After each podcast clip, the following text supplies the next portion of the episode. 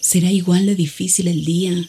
Mañana las reuniones, la casa, el auto. Estoy agotada.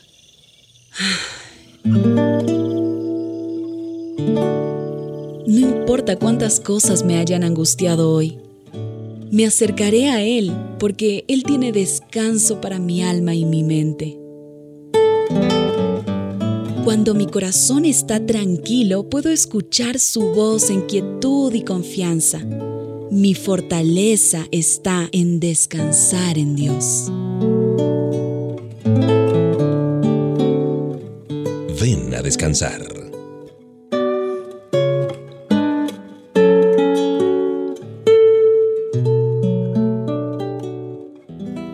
gracias a Papá Dios por el privilegio de hacerte compañía en HCJB Ven a Descansar. Un abrazo de Mauricio Patiño Bustos. Bueno, cuando tú oyes la palabra siervo, ¿te viene de pronto a la mente, a la memoria, alguna persona en particular?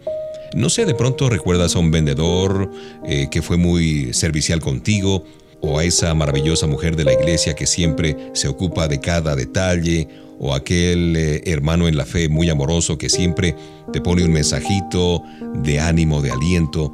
Estamos rodeados de siervos piadosos, pero lamentablemente los tenemos muy pocos. Esta es una verdadera tragedia que tenemos que corregir, no solo por el bien de ellos, sino también por el bien de nosotros mismos. Yo creo firmemente que el fiel servicio de hombres y de mujeres piadosos, temerosos de Dios, trae beneficios incalculables no solamente a la iglesia, sino a la sociedad en términos generales, a las familias.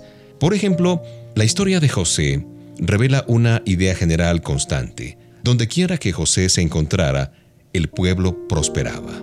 Recuerda que Potifar no era un hombre que temía a Dios, pero reconoció que su prosperidad se la debía a su esclavo José.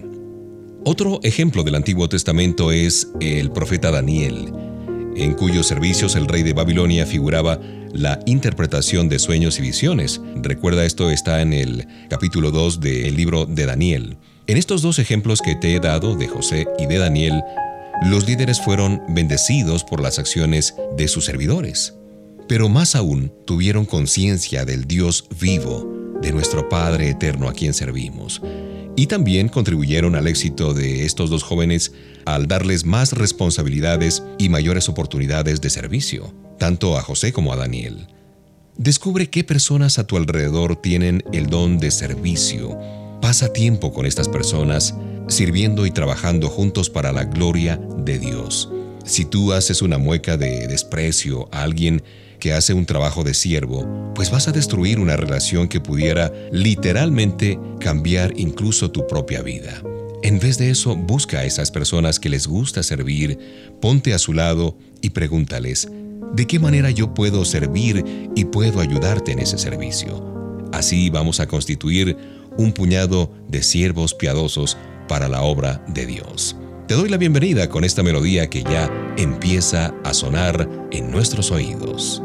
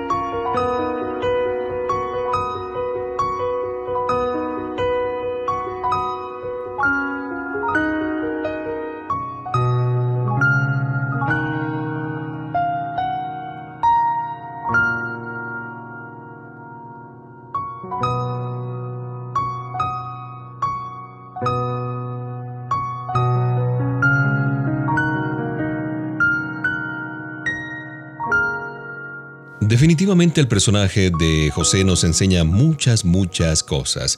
Podemos aprender mucho de este exitoso joven. En realidad, su juventud es una importante lección en sí misma y por sí misma, y nos revela dos cualidades de su carácter que debiéramos imitar y aprender. Primero, demostró tener un espíritu de siervo bien temprano en la vida. En cada conversación que tenía con su padre, con sus hermanos, con sus amos, José personifica la imagen misma del respeto y la disciplina. El joven nunca se condujo negativamente con los que tenían autoridad sobre él. Al contrario, se esmeró siempre, siempre por servir a los demás. Vale la pena recordar y anotar que José tenía unos, qué sé yo, 17, 18 años de edad, por allá cuando se lo menciona en Génesis 37. Los años de la adolescencia son un tiempo en cualquier momento de la historia en que los jóvenes son proclives a la venganza, al individualismo o a no interesarse por las cosas de Dios. Sin embargo, este jovencito fue enseñado desde muy tierna edad que un hombre de verdad es un servidor de los demás. De otra parte, yo creo que José entendió desde muy joven que Dios controlaba su vida.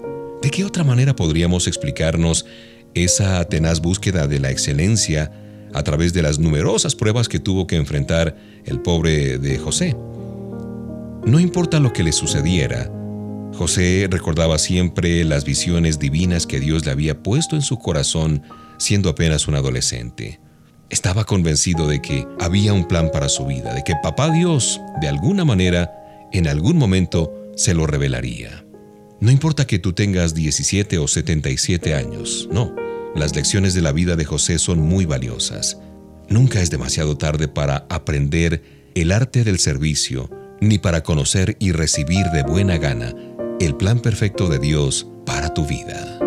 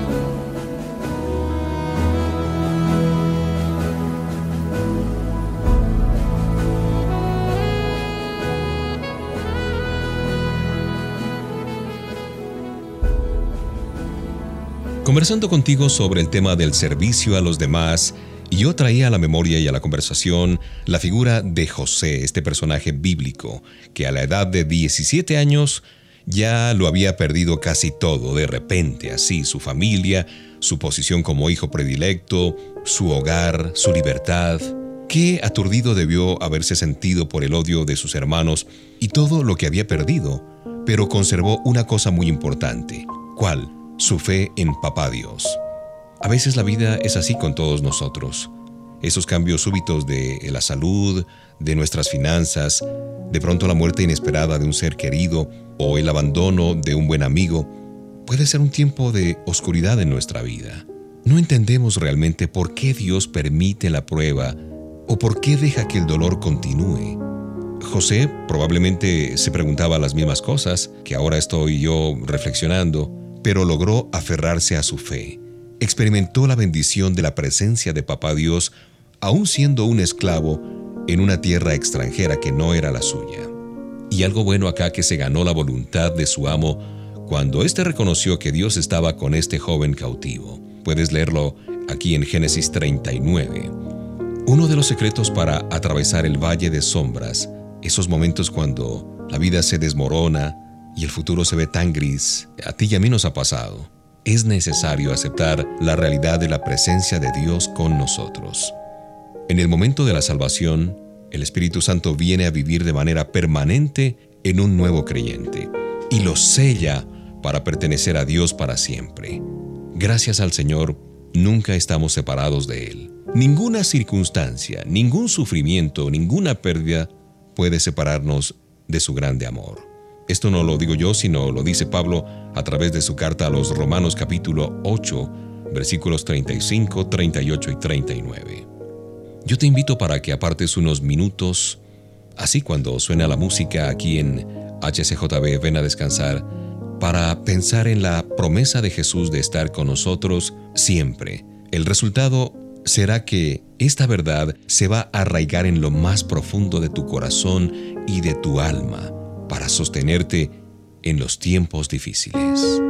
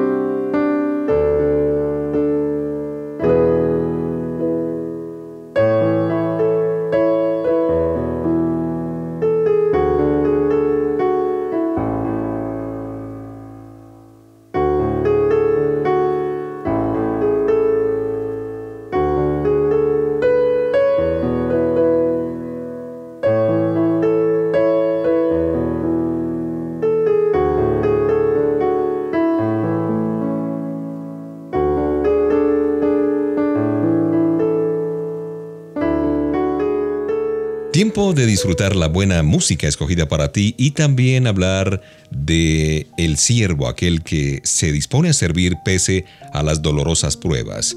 Estamos hablando también del personaje de José, cuando él estuvo en cautiverio, que a propósito duró 13 años y fue cada vez peor. Perdió su posición privilegiada en la casa de Potifar y fue echado a una prisión cuando la mujer de su amo mintió sobre él y su esperanza de ser liberado se iba esfumando como la espuma cuando el siervo del rey olvidó su promesa de ayudarlo.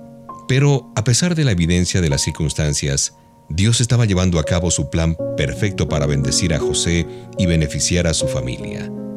José era la persona que él había dispuesto para salvarlos del hambre venidera. Y para lograr ese propósito, José tuvo que aprender el idioma, la cultura de Egipto, desarrollar capacidades de liderazgo y madurar espiritualmente. El plan de Dios hizo posible todo esto que he dicho. José aprendió dos lecciones valiosas. Primero, primero el Señor es un compañero fiel cuando usa nuestros problemas para prepararnos para hacer su obra. Cuando llegó el momento, José estaba completamente preparado para ser el segundo en el gobierno después del faraón. Aún este rey egipcio dio testimonio de que la presencia de Dios estaba con el mismo José. Génesis 41. Segundo, cuando el Señor logra sus propósitos, pues se acaban las dificultades. En el momento escogido por Dios, José fue sacado de la cárcel, recompensado con un alto cargo y reconciliado con su familia, con sus hermanos, que habían sido tan viles con él. Aunque posiblemente había perdido parte de su juventud, fue bendecido grandemente por vivir en el centro de la voluntad de Papá Dios. la adversidad Puede ser dolorosa, es dolorosa, es incómoda, es fea, pero el Señor la usa para impulsar sus propósitos y equiparnos para llevar a cabo su plan perfecto. Una pregunta para ti. ¿Qué está tratando de enseñarte el Señor en medio de tus pruebas? ¿Tú estás cooperando con Él? Recuerda que hasta Jesús sufrió para llevar a cabo el plan redentor y perfecto del Señor.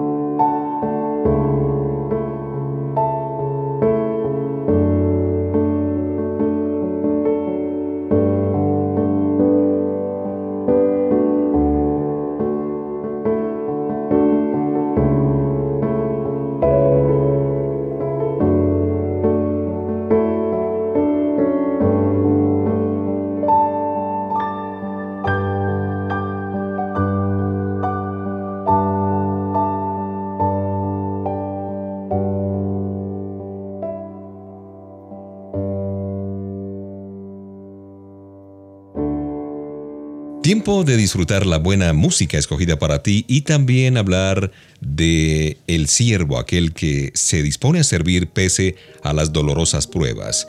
Estamos hablando también del personaje de José, cuando él estuvo en cautiverio, que a propósito duró 13 años y fue cada vez peor. Perdió su posición privilegiada en la casa de Potifar y fue echado a una prisión cuando la mujer de su amo mintió sobre él y su esperanza de ser liberado se iba esfumando como la espuma cuando el siervo del rey olvidó su promesa de ayudarlo.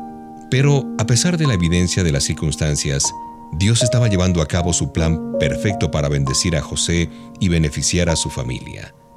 José era la persona que él había dispuesto para salvarlos del hambre venidera. Y para lograr ese propósito, José tuvo que aprender el idioma, la cultura de Egipto, desarrollar capacidades de liderazgo y madurar espiritualmente. El plan de Dios hizo posible todo esto que he dicho.